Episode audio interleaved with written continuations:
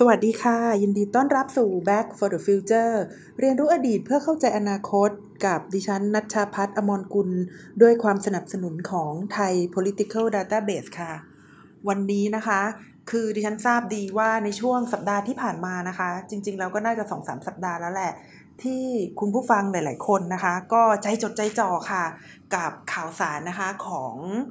สบคนะคะของแต่ละวันว่าจะมีผู้ติดเชื้อเท่าไหร่นะคะ ซึ่งสัปดาห์ที่ผ่านมาก็ไม่น่าเชื่อเลยนะคะว่านิวไฮนะคะไปถึง 2,800 กว่าคนนะคะ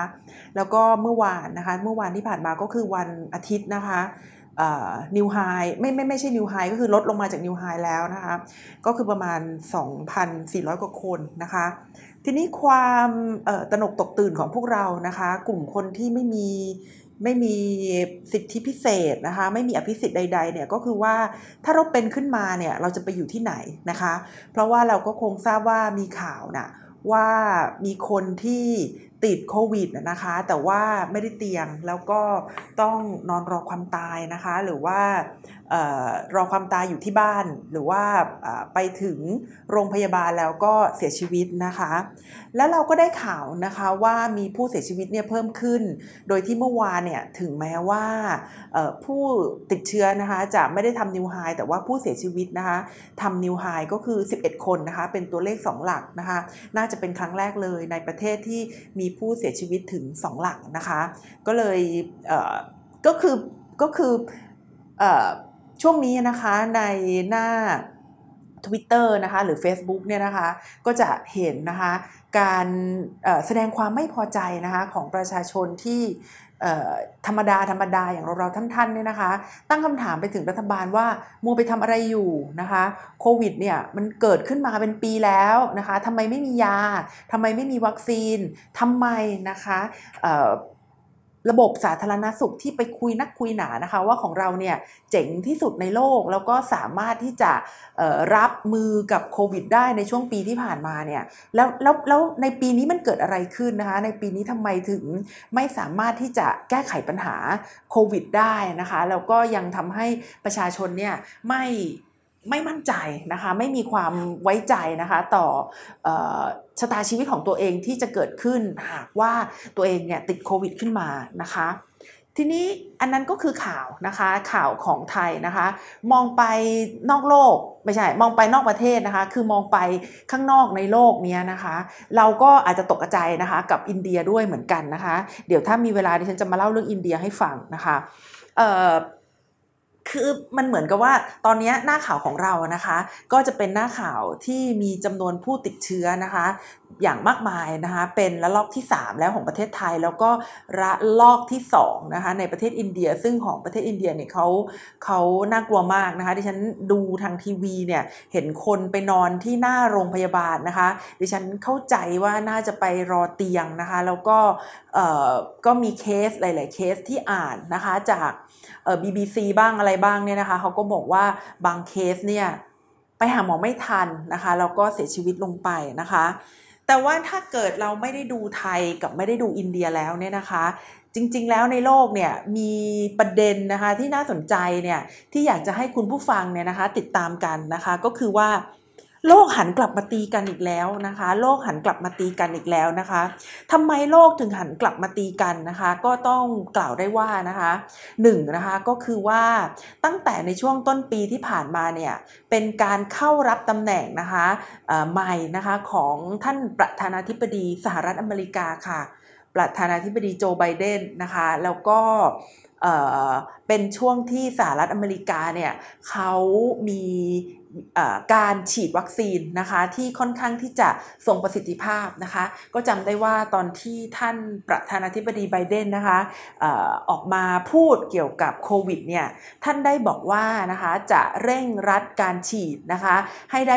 100 ล้านคนเนี่ยภายในระยะเวลาอันสั้นนะคะก็สามารถทำได้จริงๆนะคะแล้วก็เขาบอกว่าบรรยากาศนะคะก็คือมีการพยายามผลักดันนะคะให้คนเนี่ย ให้ความเชื่อมั่นนะคะมาฉีดวัคซีน เพราะว่าในต่างประเทศในสหรัฐอเมริกาเนี่ยจะมีกลุ่มบางกลุ่มนะคะ ซึ่งจะเป็นกลุ่มที่ต่อต้านวัคซีนนะคะ หรือว่าคนบางคนเนี่ยที่ตัวเองก็ไม่ได้ต่อต้านวัคซีนหรอก แต่ว่าอาจจะมีความไม่ไว้วางใจนะคะ ต่อวัคซีน แม้ว่าเขาจะมีวัคซีนให้เลือกมากมายนะคะ ไม่ว่าจะเป็น เอแซนะคะแอสตราเซเนกาเนี่ยนะคะไม่ว่าจะมีโมเดอร์นานะคะที่ผลิตในสหรัฐอเมริกานะคะเขาจะมีไฟเซอร์เขาจะมีจอร์นสันแอนด์จอร์นสันเนี่ยแหละ แต่ว่าเขาก็ยังไม่มั่นใจอยู่ดีนะคะ แต่เราเนี่ยอยากจะฉีดเต็มที่แล้วนะคะ แต่ของเราก็ยังมีวัคซีนให้ได้ไม่พอฉีดนะคะ เราก็คงจะต้องฉีดให้กับบุคลากรทางการแพทย์ก่อนนะคะ แต่ข่าวสัปดาห์ที่ผ่านมาก็งงๆนะคะ พอเราเห็นแอดคาราบาวไปฉีดนะคะ ก็สงสัยว่าแอดคาราบาวเนี่ยเขาไปฉีดด้วยสิทธิ์ใดนะคะเขาไปฉีดด้วยสิทธิ์ที่เขาเป็นเป็นบุคลากรทางการแพทย์ก็ไม่น่าจะใช่นะคะ หรือว่าข่าวอย่างที่ผอบอทบนะคะออกมาบอกว่าจะฉีดวัคซีนให้กับแคดดี้นะคะก่อนหรือว่าจะฉีดวัคซีนให้กับน้องๆนะคะ ที่บริการผู้ใหญ่ก่อนเนี่ยสิ่งเหล่านี้นะคะก็ทำให้รู้สึกว่าอ้าวเออ หรือว่าคนเราไม่เท่ากันนะคะ ก็เป็นเรื่องของวิธีการกระจายวัคซีนนะคะที่ที่ถ้าเกิดดิฉันพูดมาผิดเนี่ยเรื่องแบบนี้มันไม่ควรที่จะให้กระจายกันไปในสังคมนะคะว่าฉีดแคดดี้ก่อนนะคะ หรือว่า ฉีดพี่แอดคาราบาวก่อน ไม่ว่าจะฉีดใครก่อนเนี่ยก็ควรที่จะมาให้เหตุผลนะคะว่าทำไมนะคะ โดยไม่ใช่เหตุผลที่ที่ที่เป็นเหตุผลที่ตัวเองคิดว่าคิดว่าถูกต้องนะคะ แต่ควรที่จะเป็นเหตุผลที่อยู่บนพื้นฐานของความจำเป็นนะคะแล้วก็ความเท่าเทียม และรัฐบาลนะคะจะต้องมีตัวชี้วัดที่จะต้องรับผิดชอบก็คือก็คือต้องเป็น accountability เลยว่า ถ้าไม่ได้ตามนั้นรัฐบาลต้องลาออก ถ้าไม่ได้ตามนั้นรัฐมนตรีคนใดบ้างที่จะต้องลาออกนะคะ ก็คือว่าการจัดสรรวัคซีนเข้ามานะคะหรือว่าตอนแรกบอกว่ามีการโทรเข้าไปนะคะ จัดหาเตียงได้ไม่พอ แล้วท่าน โฆษกนะคะออกมาบอกว่ามีเตียงว่างเป็นหมื่นเตียงอะไรประมาณนี้เนี่ยนะคะ ก็ต้องบอกด้วยนะคะว่าที่ไหนยังไงแล้วก็มีวิธีการนะคะ ที่จะทำให้คนเนี่ยเข้าไปใช้เตียงได้นะคะ ไม่ใช่ว่าบอกว่ามี แต่ว่าระบบเนี่ยไม่เชื่อมถึงกัน ก็เลยไม่สามารถส่งคนเข้าไปใช้เตียงได้นะคะ ทีนี้ทีนี้เรามากลับมาดูเรื่องที่เราพูดกันวันนี้ดีกว่านะคะ ก็คือช่วงที่ โควิดเนี่ยเริ่มชะลอตัวนะคะ โลกก็หันกลับมาตีกันอีกแล้วนะคะ คือในช่วงที่ผ่านมาเนี่ยนะคะ อย่างที่ได้บอกไปว่าประธานาธิบดีของสหรัฐอเมริกาคนใหม่นี่นะคะ โจไบเดนนะคะ ก็คือเขาก็ทำอย่างที่ดิฉันเคยพูดไว้ในหลาย ๆ พอดแคสต์ที่ผ่านมานะคะว่าไบเดนเนี่ยเขาไม่ได้จะไป ญาติดีกับจีนนะคะก็คือถ้าเปรียบเทียบเนี่ยระหว่างไบเดนกับกับทรัมป์เนี่ยนะคะคือทั้งสองคนเนี่ยไม่ได้มองว่าจีนเป็นมิตรนะคะเหมือนกันเลยนะะสองคนนี้ไม่ได้มองว่าจีนเป็นมิตรนะคะ แต่ว่าสิ่งที่ไบเดนทำเนี่ยเขาทำในเชิงสถาบันมากกว่า คือเขาทำแล้วเขาสามารถอ้างอิงกับหลักการเชิงคุณค่านะคะ เช่นเวลาไบเดนทำเนี่ยเขาจะ กล่าวไปถึงเรื่องของสิทธิมนุษยชนนะคะ เขาจะกล่าวไปถึงเรื่องของประชาธิปไตยนะคะ ซึ่งเป็นหลักการพื้นฐานนะคะของออการเขาเรียกว่าเป็นพื้นฐานของระเบียบความมั่นคงระหว่างประเทศนะคะก็คือประชาธิปไตยกับสิทธิมนุษยชนนะคะเขาสามารถก้าวไปถึงตรงนั้นได้นะคะแล้วก็คือคือคือพูด เวลาพูดเนี่ยมันจะต่างกับทรัมป์ที่ทรัมป์เนี่ยจะชอบบอกว่าอเมริกาเฟิร์สนะคะ แล้วก็ไม่ใส่ใจคุณธรรม จริยธรรมอะไรเลย แต่ในขณะที่เวลาไบเดนพูดเนี่ยเขาจะสามารถดึงเอาหลักการ ดึงเอาคุณธรรม ดึงเอาจริยธรรมมาสนับสนุนสิ่งที่เขาพูดได้นะคะ แม้ว่าที่จริงแล้วเนี่ยผลจะเหมือนกันนะคะ ก็คือ สิ่งที่เขาทำเนี่ยจะจะไม่ได้ต่างกันมากก็ตามนะคะ นอกจากนี้แล้วเนี่ยสิ่งที่ไบเดนเนี่ยทำได้ดีกว่าทรัมป์นะคะ ก็คือในเรื่องของการชวนคนอื่นให้มากดดันจีนด้วย ซึ่งจริงๆแล้วเนี่ยตรงนี้เป็นหัวใจนะคะในสิ่งที่ฉันจะเล่าในวันนี้เลยนะคะ ก็คือชวนคนอื่นๆนะคะ มาร่วมกดดันจีนด้วยนะคะ ตรงนี้มันเลยทำให้คนจีนเนี่ยนะคะ สมัยสมัยตอนที่ยังไม่ได้มีการเลือกตั้งประธานาธิบดี แล้วมีการหาเสียงแข่งขันกันเนี่ยดิฉันฟังอาจารย์อาร์มนะคะ ได้พูดไปในรายการวิทยุรายการหนึ่งนะคะเขาก็ถามว่าอาอาจารย์อาร์มถามว่าเขาได้มีการโหวตนะคะ ระหว่างกลุ่มนักธุรกิจนะคะ ในประเทศจีนเนี่ยว่าอยากจะได้ทรัมป์หรือได้ไบเดนมาเป็นประธานาธิบดีมากกว่ากัน กลุ่มธุรกิจค่ะ บอกว่าอยากได้ทรัมป์เป็นประธานาธิบดีมากกว่านะคะถึงแม้ว่าทรัมป์เนี่ยจะพูดจาอะไรที่จะเป็นการโจมตีจีนนะคะ มีนโยบายต่างๆออกมาแล้วก็ทำให้ประเทศจีนเนี่ยต้องเสียเปรียบนะคะหรือว่าได้เปรียบน้อยลงนะคะในทางการค้า เพราะว่าเขามองว่าทรัมป์เนี่ยทำอะไรแบบไม่มีแผนนะคะคิดจะทำอะไรก็ทำคิดจะพูดอะไรก็พูด แล้ว ความมีประสิทธิภาพของนโยบายที่ออกมา มันเลยน้อยกว่านะคะ และนอกจากนี้เนี่ยทำจะทำคนเดียวนะคะ แกไม่ชวนเพื่อนๆให้ทำด้วย ดังนั้นแรงกดดันนะคะที่จะมีต่อจีนเนี่ยก็เลยไม่มากนะคะ ถ้าเทียบกับถ้าไบเดนจะได้มาเป็นประธานาธิบดีนะคะ ทีนี้ข่าววันนี้เนี่ยนะคะ ที่ที่ฉันจะเล่าเนี่ยก็คือในช่วงหยุดสงกรานที่ผ่านมาเนี่ยนะคะได้มี ได้มีข่าวที่มาจากนิเคอีนะคะนิเคอีสำนักข่าวนิเคอีคือคือดิฉันไม่ได้รับข่าวสำนักข่าวนิเคอีหรอกนะคะ เดือนหนึ่งก็น่าจะดูได้แค่สามอันนะคะ แต่ว่าบางข่าวที่มันน่าสนใจเนี่ยดิฉันก็จะพยายามอ่านเฉพาะพาดหัวข่าวนะคะ แล้วก็ไปหาอ่านเอาที่อื่นนะคะ เพราะว่ามันแพงจริง ๆ นะคะ ตอนนี้เนี่ยเป็นสมาชิกไว้หนึ่งที่แล้ว แต่ว่าถ้ามาเป็นสมาชิกนิเคอีอีกนี่ก็ถือว่าอาจจะมากเกินไปนะคะ อาจจะมากเกินความสามารถ แต่ก็คิดว่าจริง ๆ ถ้าได้มอบหมายทำงานอะไรที่เกี่ยวกับการติดตามเรื่องของเศรษฐกิจสังคม แล้วก็ความสัมพันธ์ระหว่างประเทศมากกว่านี้สักนิดนะคะดิฉันก็อาจจะสมัครก็ได้นะคะ เพราะว่า นิกเคอีเนี่ยเขาจะเอาข่าวที่เกี่ยวข้องกับภูมิภาคนะคะ เข้ามาขึ้นหน้าจอให้เราเห็นเลยเนี่ย มันก็เลยจะสนุกนะคะ มันก็เลยจะน่าติดตามกว่า เวลาจะไปติดตามจากข่าวที่เป็นหัวนะคะที่มาจากตะวันตก ซึ่งซึ่งบางบางทีเนี่ยมันมันไกลเกินความสนใจของเรานะคะ กลับมาที่นิเคอีนะคะ คือเขาพาดหัวข่าวประมาณว่าจีนโกรธมากนะคะที่ สหรัฐอเมริกาค่ะ แล้วก็ญี่ปุ่นนะคะพูดชื่อไต้หวันนะคะพูดชื่อไต้หวันเนี่ยในถแถลงการนะคะการประชุมสุดยอดผู้นำครั้งแรกนะคะในรอบ 50 ปีนะคะคือปกติเนี่ยจีนกับญี่ปุ่นนะคะแล้วก็สหรัฐอเมริกาเนี่ยเขาจะมีความสัมพันธ์กันที่แบบว่าจะไม่พูด จะไม่พูดในบางเรื่องที่เป็นเรื่องเซนซิทีฟจริงๆ แล้วไม่ไม่ใช่แค่ 3 ประเทศนี้หรอกนะคะ คือความสัมพันธ์ระหว่างประเทศเนี่ยมันคล้ายๆกับความสัมพันธ์ของผัวเมียนิดนึงนะคะ ก็คือก็คือถ้าอยากจะอยู่กันยาวๆเนี่ยเราจะไม่คุยอะไรที่มันเซนซิทีฟกันนะคะ เราจะไม่คุยอะไรที่แบบพูดไปแล้วก็ต้องชวนตบชวนทะเลาะนะคะ แล้วก็ช่างมันนะคะ มันมันเป็นแบบนี้ไปก็ช่างมันให้มันอยู่กับมันไปนะคะ ยกตัวอย่างเช่นถ้าคุณสามีเนี่ยอยากจะ ชวนคุณภรรยาทะเลาะนะคะ ก็อาจจะถามเรื่องรองเท้าก็ได้นะคะ ว่าซื้อมาอีกแล้วเหรอเป็นกิ้งกือหรือเปล่า มีเท้ากี่เท้านะคะนี่ก็จะจะโดนตบได้นะคะ ส่วนผู้หญิงนะคะก็อาจจะคุยเรื่องออออ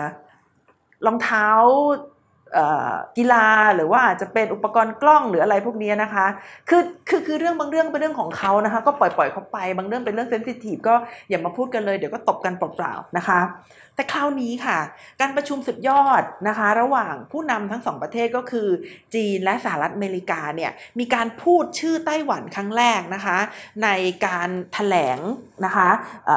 ครั้งนี้เนี่ยคือพูดประเด็นเรื่อง สิทธิมนุษยชนนะคะใน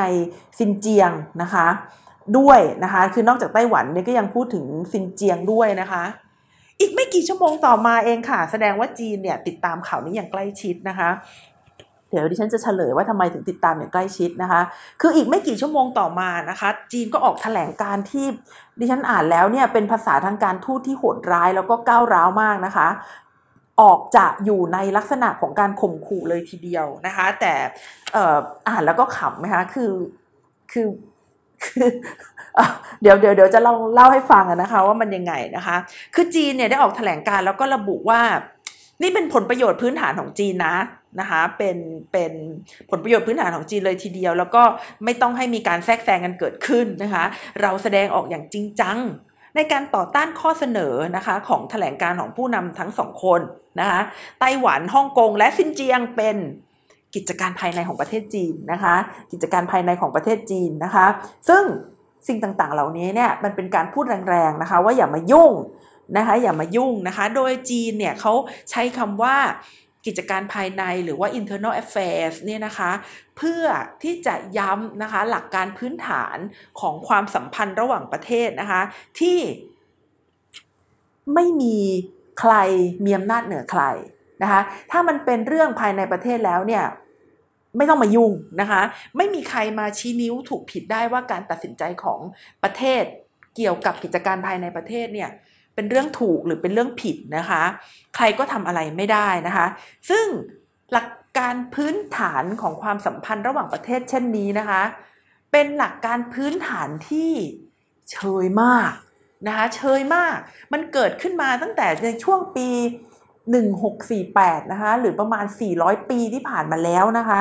400 ปีที่ผ่านมาแล้วที่ประเทศต่างๆ เนี่ยเขาจะอ้างเรื่องอำนาจอธิปไตยนะคะ แล้วก็บอกว่า ฉันจะอยู่ของฉันอย่างเงี้ยไม่ต้องมีใครมายุ่งนะนะคะ มันก็คือ 400 ปีที่แล้วคุณมันมันไม่ใช่หลักการพื้นฐานของความสัมพันธ์ระหว่างประเทศในปัจจุบันนะคะ เพราะถ้าเกิดจะบอกว่าไม่ควรมีใครมายุ่งกับกิจการภายในเนี่ยนะคะคำคำนี้เนี่ยเป็นต้นกำเนิดของหายนะนะคะหลาย ๆ ครั้งในโลกนะคะ และยังเป็นหายนะของประเทศตัวเองด้วยนะคะลองดูใกล้ ๆ บ้านเรานะคะ ตั้งแต่ ในยุคประมาณ 40 กว่าปีที่แล้วนะคะที่กัมพูชานะคะเขามีการฆ่าล้างเผ่าพันธุ์กันขึ้นในประเทศของเขาเนี่ยแล้วถ้าเกิดประเทศอื่นๆไม่เข้ามายุตินะคะการการใช้ความรุนแรงดังกล่าวเนี่ยตัวเลขของผู้เสียชีวิตเนี่ยอาจจะไม่ได้อยู่แค่ 2 ล้านคนนะคะ และประเทศที่ได้รับผลกระทบอย่างหนักเลยนะคะก็คือประเทศที่มีชายแดน ติดกับกัมพูชานะคะ ก็คือประเทศไทยเรานี่แหละ ที่จะต้องรับมือกับผู้อพยพจำนวนมากนะคะ เพราะฉะนั้นถ้าทำเป็นไม่รู้ไม่เห็นแล้วบอกว่าอันนั้นเป็นกิจการภายในเนี่ยนะคะ ประเทศเราเนี่ยแหละที่จะต้องรับผลกระทบนะคะจากสิ่งที่เกิดขึ้นในกัมพูชาค่ะ ย้อนกลับไปไกลกว่านั้นหน่อยนะคะ ก็คือการที่ประเทศยุโรปหลาย ๆ ประเทศนะคะ รวมทั้งอังกฤษแล้วก็สหรัฐอเมริกาด้วยเนี่ยไม่ใส่ใจนะคะกับการบุกโปแลนด์ของฮิตเลอร์นะคะ อันนี้ก็เป็นเรื่องที่คือคือคือไม่สนใจนะคะว่าเขาจะก้าวร้าวแค่ไหนหรือว่าเขาจะจับ ชาวยิวนะคะไปฆ่ากี่คนนะคะ หรือว่าก่อนหน้านั้นเนี่ยก็ไม่ได้สนใจอีกนะคะว่าประเทศไหนจะมีการสะสมอาวุธมากมากมากมายแค่ไหนนะคะ ไม่ได้ใส่ใจว่าญี่ปุ่นนะคะจะสะสมอาวุธนะคะ หรือว่าเยอรมนีเนี่ยจะสะสมอาวุธ ซึ่งตรงนั้นเนี่ยนะคะก็หมายถึงเรื่องของอการที่ไปอิงอยู่กับคำจำกัดความของความสัมพันธ์ระหว่างประเทศนะคะว่า อำนาจอธิปไตยถือเป็นอำนาจสูงสุด ไม่มีอำนาจอื่นจะเข้ามาแทรกแซงได้ คือถ้าพูดอย่างนี้มันจบไงฮะมันมันจบจบจบจบในที่นี้ก็คือมันมันมันไม่ต้องทำอะไรต่อไป ประเทศไหนที่จะบ้าคลั่งฆ่าคนในประเทศตัวเองก็ฆ่าได้นะคะ ดังนั้นนะคะในช่วงประมาณ 80 ปีที่ผ่านมาเนี่ยนะคะ ถึงได้เกิด แนวคิดใหม่นะคะ ก็คือเกิดมาตั้งแต่หลังสงครามโลกครั้งที่หนึ่งมาเนี่ยแหละนะคะ ก็จริง ๆ ไม่ใช่ 80สิจริงๆแล้วก็น่าจะเป็นร้อยปีได้แล้วนะคะแล้วก็ค่อยๆมาพัฒนานะคะ ในในช่วง 80 ปีก็คือช่วงหลังสงครามโลกครั้งที่2นะคะคือต้องบอกว่าแนวคิดในเรื่องสิทธิมนุษยชนเนี่ยมันเกิดตั้งแต่มีหลังสงครามโลกครั้งที่ 1 แล้ว แล้วก็มาพัฒนานะคะจนเป็นในรูปแบบของการเป็นสถาบันที่เข้มแข็งเนี่ยในช่วงหลังสงครามโลกครั้งที่1นนะคะเพราะว่าในช่วงแรกเนี่ยพูดพูดแต่ไม่มีคนทำนะคะพูดแต่ไม่มีคนทำมันถึงได้เกิดเรื่องของสิทธิมนุษยชนนะคะ ซึ่งไม่สามารถใช้สิทธิ ของความเป็นรัฐนะคะ มาอ้างได้ว่าจะจะทำอะไรกับคนในประเทศตัวเองก็ได้นะคะแต่นะคะแต่ว่าเรื่องสิทธิมนุษยชนเนี่ยมันก็ไม่ใช่มันก็ไม่ใช่สิ่งที่จะเพียวบริสุทธิ์แล้วแบบแล้วแบบจะถูกต้องเสมอไปนะคะ เพราะว่าในทางปฏิบัติเนี่ยเราก็ยังเห็นการละเมิดนะคะในบริบทโลกนะคะก็คือใช้คำว่าสิทธิมนุษยชนเนี่ย เข้ามาแทรกแซงชาวบ้านนะคะ แล้วก็แล้วก็เป็นการเข้าไปละเมิดอำนาจธิปไตยของประเทศอื่น ก็มีนะคะก็มีไม่ใช่ไม่มีนะคะ แล้วก็ถ้าเกิดมันเป็นการกระทำที่หวังดีก็คือไม่ได้เป็นการกระทำที่จะไปแทรกแซงแต่เป็นการกระทำที่หวังดีนะคะ เราก็พบว่าในเวทีระหว่างประเทศแล้วเนี่ยก็ยังทำได้ไม่ค่อยดีเท่าไหร่นะคะ เช่น หลังจากการฆ่าล้างเผ่าพันธุ์ในรวันด้านะคะแล้วก็ UN เนี่ยส่งนะคะส่งหน่วย ที่ไม่ใช่เอ่อคือคือคือหน่วยที่จะเข้ามาช่วยในการแก้ไขปัญหาความขัดแย้งนะคะ แล้วก็ตั้งเป็นศาลตัดสินคดีต่างๆ เราก็พบว่าเขาเนี่ยทำงานได้ช้าอึดอาดนะคะ แล้วก็ไม่มีประสิทธิภาพนะคะ สุดท้ายละวันด้าก็ต้องจัดการกันเองนะคะ ในระบบศาลภายในด้วยกันเองนะคะสาเหตุส่วนหนึ่งเนี่ยก็มาจากการที่สหประชาชาติเนี่ยใหญ่โตมากเกินไปนะคะเทอะทะนะคะ แล้วก็ มีชาติมหาอำนาจ 5 ชาตินะคะซึ่งมีผลประโยชน์ที่แตกต่างกันนะคะและชาติมหาอำนาจ 5 ชาติเนี่ยเป็นผู้บงการหลักในสหประชาชาติ คือถ้ามีประเทศใดประเทศหนึ่งเนี่ยเขาบอยคอรดขึ้นมาเนี่ยทำอะไรไม่ได้เลยนะคะเขาเขาวีโต้ไม่ใช่บอยคอรดนะคะเขาวีโต้ขึ้นมาเนี่ยทำอะไรไม่ได้เลย ยกตัวอย่างเช่นมีคนเขา พยายามที่จะบอกว่าให้ UN เนี่ยเข้ามาแก้ไขปัญหาความขัดแย้งในพม่าเออความขัดแย้งในพม่าหน่อยนะคะดิฉันมองไปแล้วเนี่ยก็เศร้าไปเลยนะคะ คือคือถ้า UN จะส่งกองกำลังเข้ามาเนี่ยมันก็เป็นไปได้เป็นไปไม่ได้อะค่ะ เพราะว่าจีนกับรัสเซียเนี่ยที่เขาหนุนหลังพม่าเนี่ยเขาเขาต้องวีโต้อยู่แล้ว เขาต้องไม่ให้ UN ส่งกองกำลังมาอยู่แล้ว ดังนั้นป้ายที่ คนเมียนมาเขียนว่า UN ช่วยด้วยอะไรประมาณนี้นะคะ มันเลย โอ้โห เห็นแล้วน้ำตาซึมเลยค่ะ ก็คืออหลักสิทธิมนุษยชนเนี่ย มันมีแต่ว่าในหลาย ๆ กรณีเนี่ยมันก็ใช้ไม่ได้นะคะ เนื่องจากผลประโยชน์มันมากมันสำคัญนะคะ กว่าชีวิตมนุษย์นะคะ เอากลับมาดูกลับมาดูดีกว่า กลับมาดูคอมเมนต์จากจีนดีกว่านะคะ อย่างที่บอกว่าจีนเนี่ยเขาเขาเอ่อ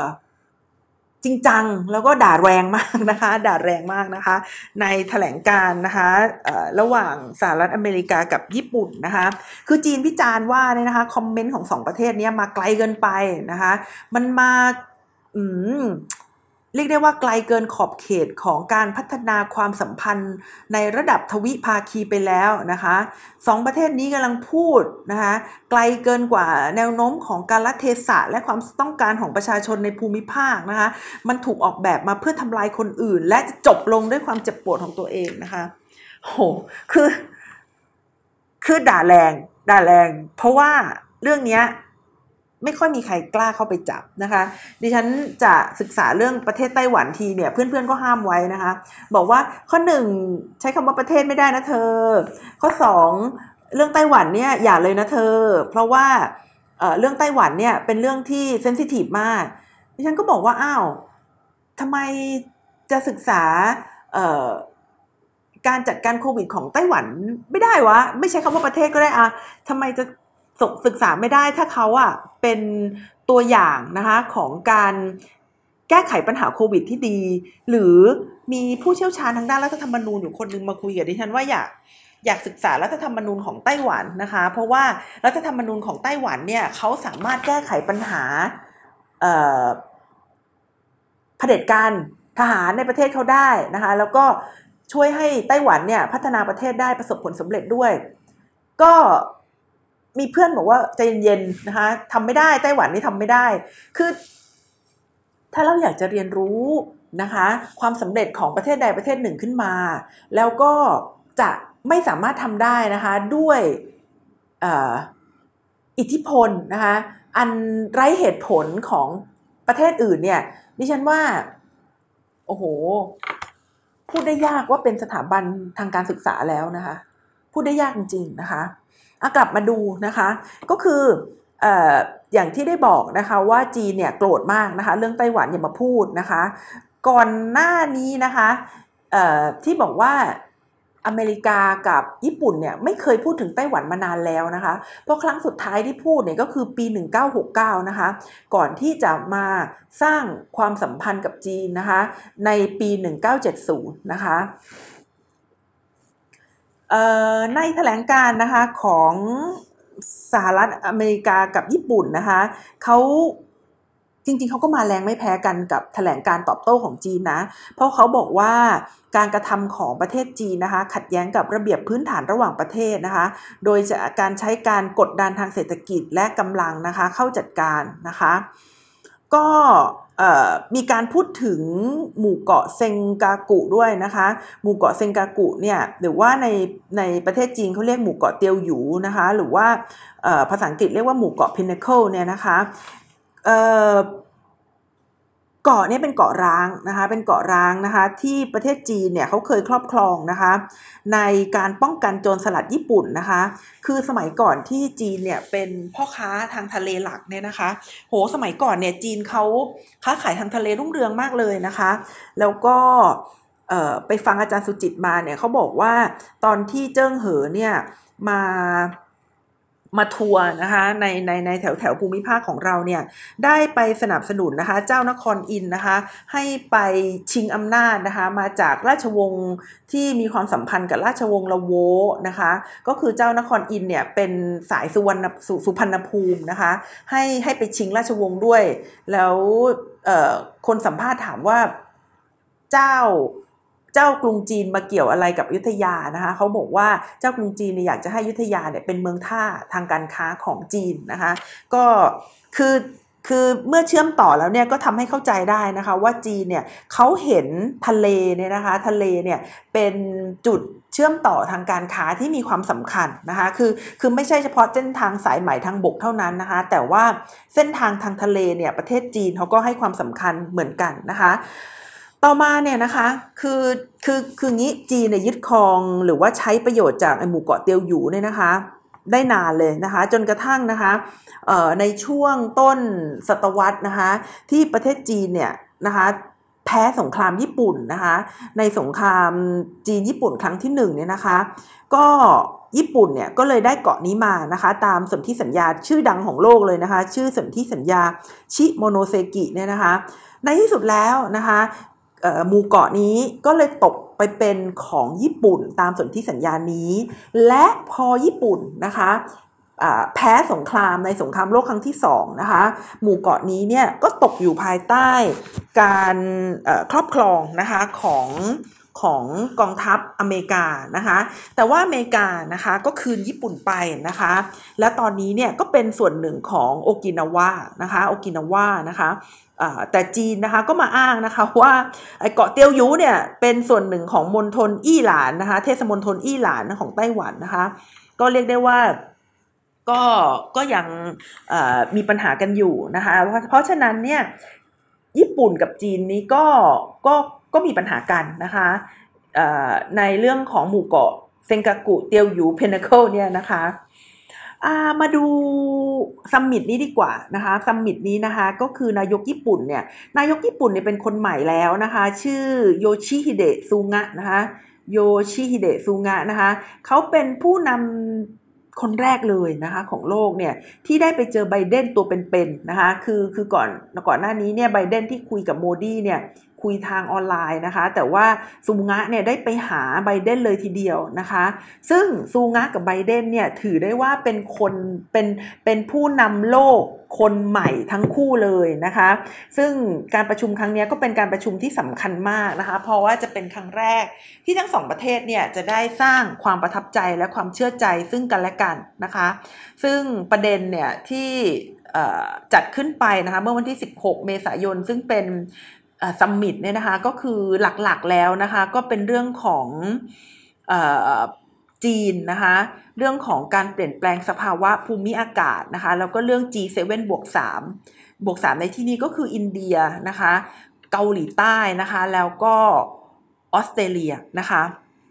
ทีนี้งานนี้สำคัญอย่างไรนะคะ งานนี้นะคะไบเดนเนี่ยนะคะที่ได้เชิญซูงะมาเนี่ยไบเดนเป็นคนเชิญซูงะมานะคะ คือต้องการย้ำบทบาทนะคะของญี่ปุ่นในฐานะมิตรแท้ถาวรนนะคะในการเชื่อมโยงภูมิภาคและความท้าทายของโลกนะคะ ซึ่งตรงนี้เนี่ยดิฉันได้เคยพูดไปในบอร์ดพอดแคสต์ครั้งครั้งที่ผ่านๆมาหลายครั้งแล้วนะคะว่า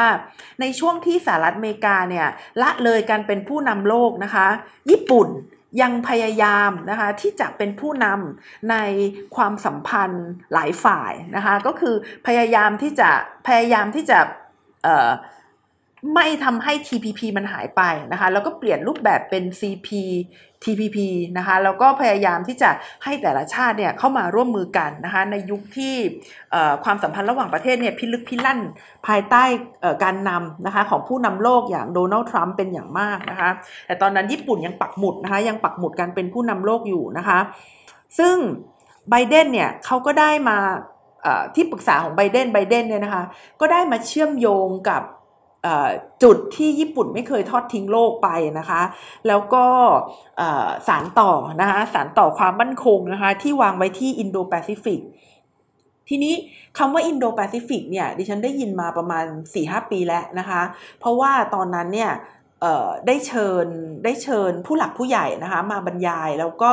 เขาจะใช้คำว่าอินโดแปซิฟิก ตอนแรกดิฉันไม่คุ้นนะคะว่าอินโดแปซิฟิกคืออะไรนะคะ ก็เลยไปเปิด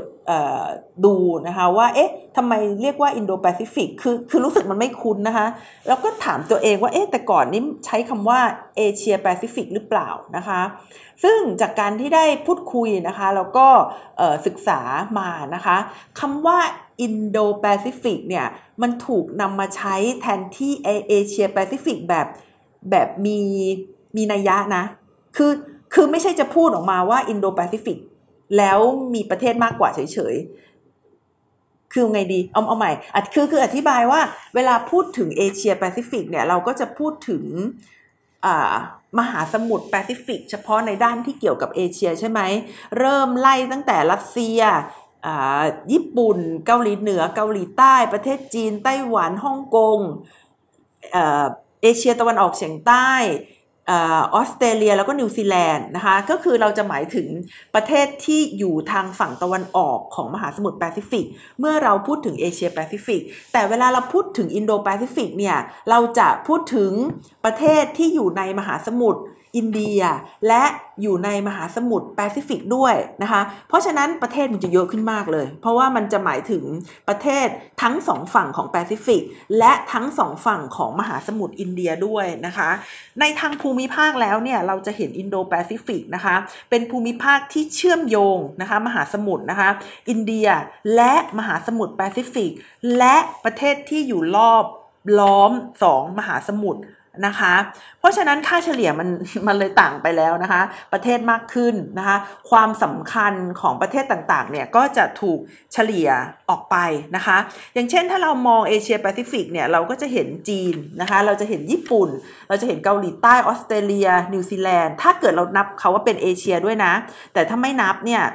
เเราก็อาจจะได้แค่จีนญี่ปุ่นเกาหลีใต้อินโดนีเซียอาเซียนอะไรพวกนี้เนี่ยนะคะ แต่ว่าถ้าเรารวมถ้าเรารวมเอเชียเอ่อถ้าเราถ้าถ้าเราพูดถึงอินโดแปซิฟิกเนี่ย เราก็จะหมายถึงจีนด้วย อินเดียด้วยอเมริกาด้วยละตินอเมริกาด้วยออสเตรเลียด้วยเนี่ย ประเทศเหล่านี้เนี่ยนะคะ ซึ่งเป็นประเทศเศรษฐกิจขนาดใหญ่ของโลกเนี่ย เข้ามารวมด้วยนะคะ ทีนี้อินโดแปซิฟิกมันสำคัญอย่างไรนะคะ ก่อนที่จะไปพูดถึงความสำคัญอีกอย่างหนึ่งเนี่ยดิฉันเล่าให้ฟังตรงนี้ก่อนว่า เมื่อต้นเดือนกุมภานะคะก็คือในช่วงก่อนที่ที่อินเดียจะเข้าสู่ภาวะพีคหรือว่าระลอกสองนะคะของโควิดเนี่ยนะคะโจไบเดนเนี่ยเขาได้โทรไปหาโมดีนะคะบอกว่าเราควรที่จะมาช่วยกันสนับสนุน เสรีภาพในการเดินเรือนะคะ แล้วก็บูรณภาพทางดินแดนสองคำนี้ไม่อยากจะพูดเลย เสรีภาพในการเดินเรือและบูรบูรณภาพทางดินแดนเนี่ยนะคะ คือพูดไปแล้วเหมือนกันจะชวนต่อยนะคะคือใครที่จะพูดคำนี้เนี่ยเดาได้เลยนะคะ ว่าต้องมีการตีกันนะคะเออมีสามคำด้วยเนี่ยค่ะไม่จบเนี่ยเอาใหม่นะคะ มีอะไรนะเมื่อกี้มี เสรีภาพในการเดินเรือหนึ่งสองบูรณภาพทางดินแดนสามสถาปัตยกรรมภูมิภาคสามคำนี้เป็นคำที่สำคัญค่ะ ในเวลาที่เราจะฟังข่าวหรือว่าติดตามคำพูดทางการทูต ถ้ามีสามคำนี้ หรือว่ามีคำใดคำหนึ่งในสามคำนี้เนี่ย เดาเลยว่าจะชวนต่อยกันนะคะเเขาบอกว่า ผ่าน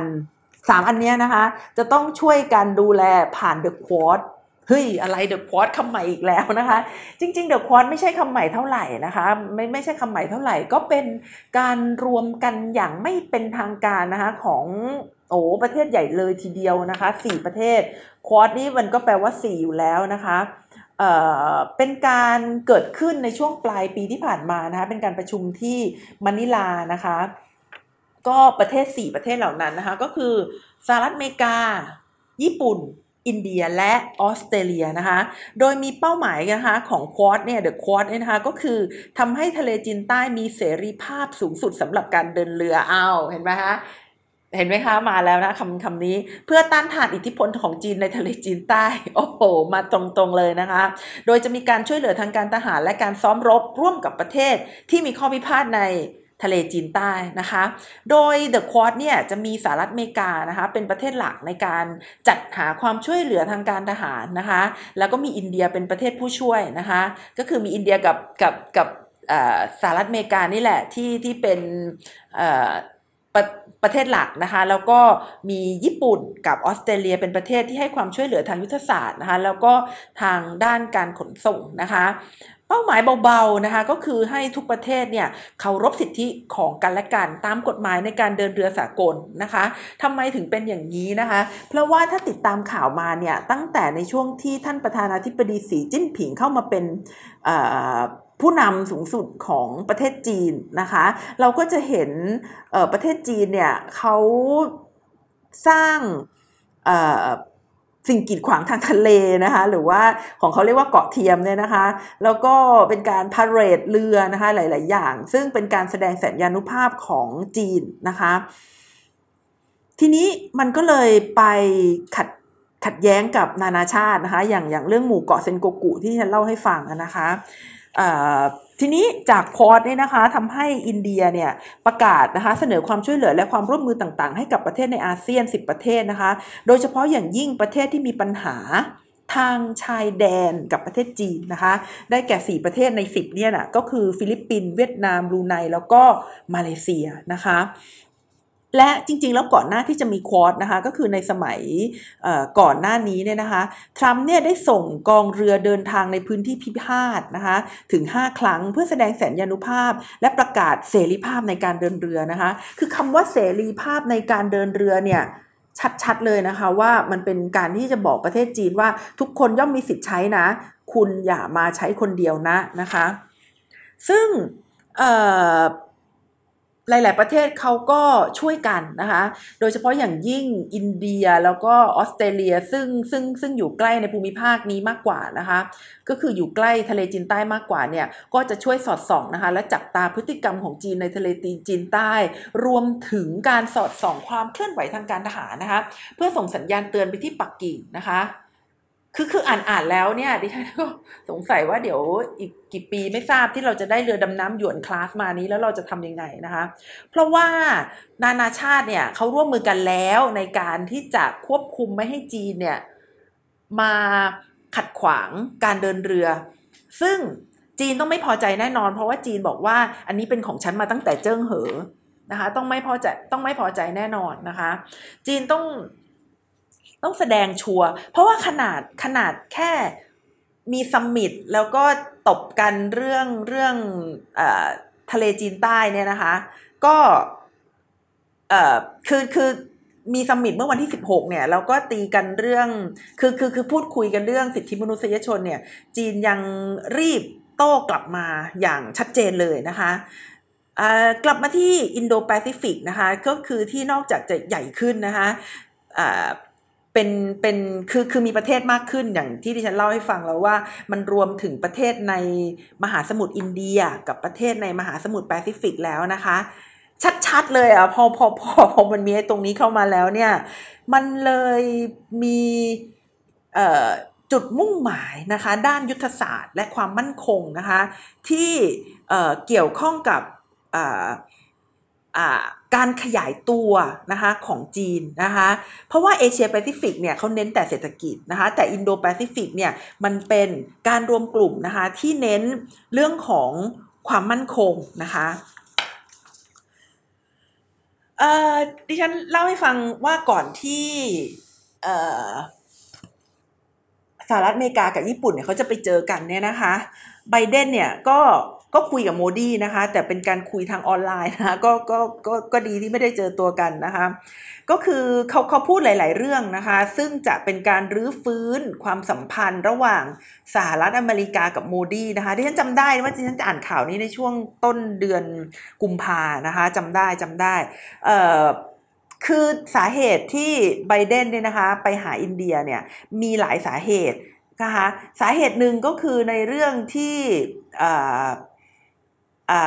ไบเดนเนี่ยจริง ๆ แล้วเขามีความสัมพันธ์ที่ดีกับจีนนะคะเอ้ยขอโทษไบเดนมีความสัมพันธ์ที่ดีกับอินเดียนะคะตั้งแต่ตอนเป็นวุฒิสมาชิกนะคะในยุค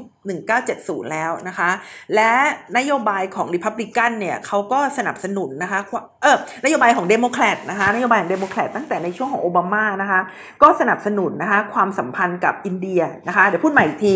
คือไบเดนเนี่ยแกมีความสัมพันธ์ที่ดีกับอินเดียนะคะตั้งแต่ ในช่วงที่เป็นวุฒิสมาชิกนะคะในยุค 1970 แล้วนะคะส่วนพรรคเดโมแครตนะคะก็มักจะสร้างความสัมพันธ์กับอินเดียนะคะมักจะสร้างความสัมพันธ์กับอินเดียนะคะเพราะฉะนั้นในช่วงต้นปีเนี่ยไบเดนนะคะก็เลยพูดคุยกับโมดีในหลาย ๆ เรื่องนะคะ เช่นต้องการปกป้องประชาธิปไตยและสถาบันแบบประชาธิปไตยนะคะ แล้วก็บอกว่าจะต้องพูดถึงพม่าด้วยนะคะ แต่ตอนนั้นเนี่ยอินเดียนะคะในช่วงต้นเดือนกุมภาพันธ์จำได้ว่าอินเดียมีกบฏชาวนา ไม่ใช่กบฏสิ มีแลนลี่ มี march นะคะหรือว่ามีมีมีการเดินขบวนของชาวนานะคะเรื่องนี้ก็เลย คือพออ่านข่าวอินเดียก็เลยจะไปอ่านข่าวเรื่องนั้นเป็นหลักนะคะ แต่ว่าในช่วงต้นเดือนกุมภาเนี่ยการรัฐประหารที่เมียนมามันก็มันก็เกิดขึ้นแล้วนะคะ ก็มีการพูดเรื่องนี้เหมือนกันนะคะ ก็คืออินเดียกับสหรัฐอเมริกาบอกว่าประชาธิปไตยและกระบวนการประชาธิปไตยจะต้องถูกสถาปนาขึ้นนะคะในพม่าอีกครั้งหนึ่งนะคะเออใช่ใช่ในพม่าอีกครั้งหนึ่ง โดยที่ทั้งสองประเทศก็จะร่วมมือกันช่วยด้วยนะคะ ตัดกลับมาที่ซูงะกับไบเดนอีกครั้งหนึ่งนะคะ ก็คืองานนี้ก็สร้างความชื่นมื่นนะคะ ให้กับซูงะมากนะคะ เพราะว่าเป็นการสร้างความสัมพันธ์ระหว่างประเทศที่ก้าวหน้ามาก แล้วก็บอกว่าเป็นผู้นำโลกที่ได้เจอกับทรัมป์นะคะ เออขอโทษค่ะ เป็นผู้นำโลกที่ได้เจอกันกับประธานาธิบดีของสหรัฐอเมริกาก็คือไบเดนนะคะ ตัวเป็นๆ เอ๊ะวันนี้ทำไมดิฉันพูดผิดพูดถูกต้องขออภัย คือคือคือจริงๆ แล้วดิฉันจะมีประชุม กำลังมีประชุมอยู่ แล้วก็หนีมาคุยเรื่องนี้นะคะ แล้วก็พูดไม่จบสักทีก็เลยมีความกังวลเกี่ยวกับประชุมด้วยนะคะ ต้องขออภัยคุณผู้ฟังเป็นอย่างยิ่งนะคะเดี๋ยวเดี๋ยวตั้งสมาธิให้ดีกว่านี้นะคะ คืองี้เมื่อเดือนที่แล้วนะคะ เดือนที่แล้วก็คือเดือนก่อนที่จะมีการประชุมซัมมิตระหว่างสหรัฐอเมริกากับญี่ปุ่นนะคะเพิ่งจะมีการประชุม Quad Leader Summit นะคะ Quad Leader Summit ก็ก็คือสี่ประเทศที่ที่ฉันเล่าไปเนี่ยมีสหรัฐอเมริกา ญี่ปุ่น อินเดียแล้วก็ออสเตรเลียนะคะ คุยนะคะเรื่องเรื่องหลักๆ ก็คือเรื่องของ vaccine diplomacy นะคะเรื่องของการกระจายวัคซีนนะคะการทูตวัคซีนนะคะและการตั้งคณะทำงานเกี่ยวกับการเปลี่ยนแปลงสภาวะภูมิอากาศโลกนะคะแล้วก็เทคโนโลยีเกิดใหม่ เพราะฉะนั้น การเปลี่ยนแปลงของสภาวะภูมิอากาศโลกกลับมาแน่นอนนะคะ แม้ว่ามันจะเคยถูกยับยั้งไปเมื่อ 4 ปีนะคะในยุคของประธานาธิบดีทรัมป์แต่ตอนนี้มันต้องกลับมาแน่นอน เพราะฉะนั้นในเรื่องของคาร์บอนฟุตปรินต์นะคะในเรื่องของการตรวจสอบย้อนหลังเนี่ยเรายังจำเป็นที่จะต้องทำนะคะประเทศไทยนะคะไม่เช่นนั้นสินค้าของเราที่จะถูกส่งไปขายที่ต่างประเทศเนี่ยจะต้องพบกับอุปสรรคนานานะคะ หากว่าเราไม่สามารถที่จะ มีนโยบายที่จะสอดคล้องกับในเรื่องของการลดการใช้คาร์บอนไดออกไซด์นะคะแล้วก็การพยายามแก้ไขปัญหานะคะการเปลี่ยนแปลงสภาวะภูมิอากาศโลกนะคะก็โดยภาพรวมแล้วนะคะ ภาพรวมแล้วเนี่ยนะคะควอดเนี่ยมันไม่ใช่เล่นๆนะคะควอดไม่ใช่เล่นๆเพราะว่าอย่างที่บอกว่าเกิดขึ้นมาประมาณ เดือนพฤศจิกายน 2563 เนี่ย แล้วก็เดือนมีนา มีการประชุม summit นะคะ แล้วก็หลังจากนั้นก็มี summit เล็กย่อยๆนะคะ summit ย่อยๆ อย่างเช่น ญี่ปุ่นอเมริกามี summit แล้วก็โอ้ออกแถลงการณ์มาให้จีนด่านะคะก็ถือได้ว่าเป็นเป็นเป็นความร่วมมือที่ปิดปัดเลยทีเดียวนะคะ แล้วหลังจากนั้นก็มี summit summit ขึ้นมาเรื่อยๆนะคะทั้งในโตเกียวในโซนะคะมีการพูดเรื่องความมั่นคงและการต่างประเทศนะคะโดยมีสหรัฐอเมริกานะคะเป็นคู่เจรจานะคะแล้วที่ปรึกษาด้านความมั่นคงของญี่ปุ่นนะคะกับเกาหลีใต้เนี่ยก็ได้บินไปเจอที่ปรึกษาด้านความมั่นคงของสหรัฐอเมริกานะคะเจคซูริเวนเนี่ยนะคะก็ก็คือก็คือเขาไม่ได้เขาไม่ได้เล่นๆนะเขาไม่ได้ no action talk only แล้วเขาก็พูดชัดมากๆนะคะเกี่ยวกับ ความพยายามที่จะไม่ให้จีนเนี่ยเขาทำอะไรตามใจตัวเองนะคะ ได้แบบเดิมได้อีกนะคะ จาก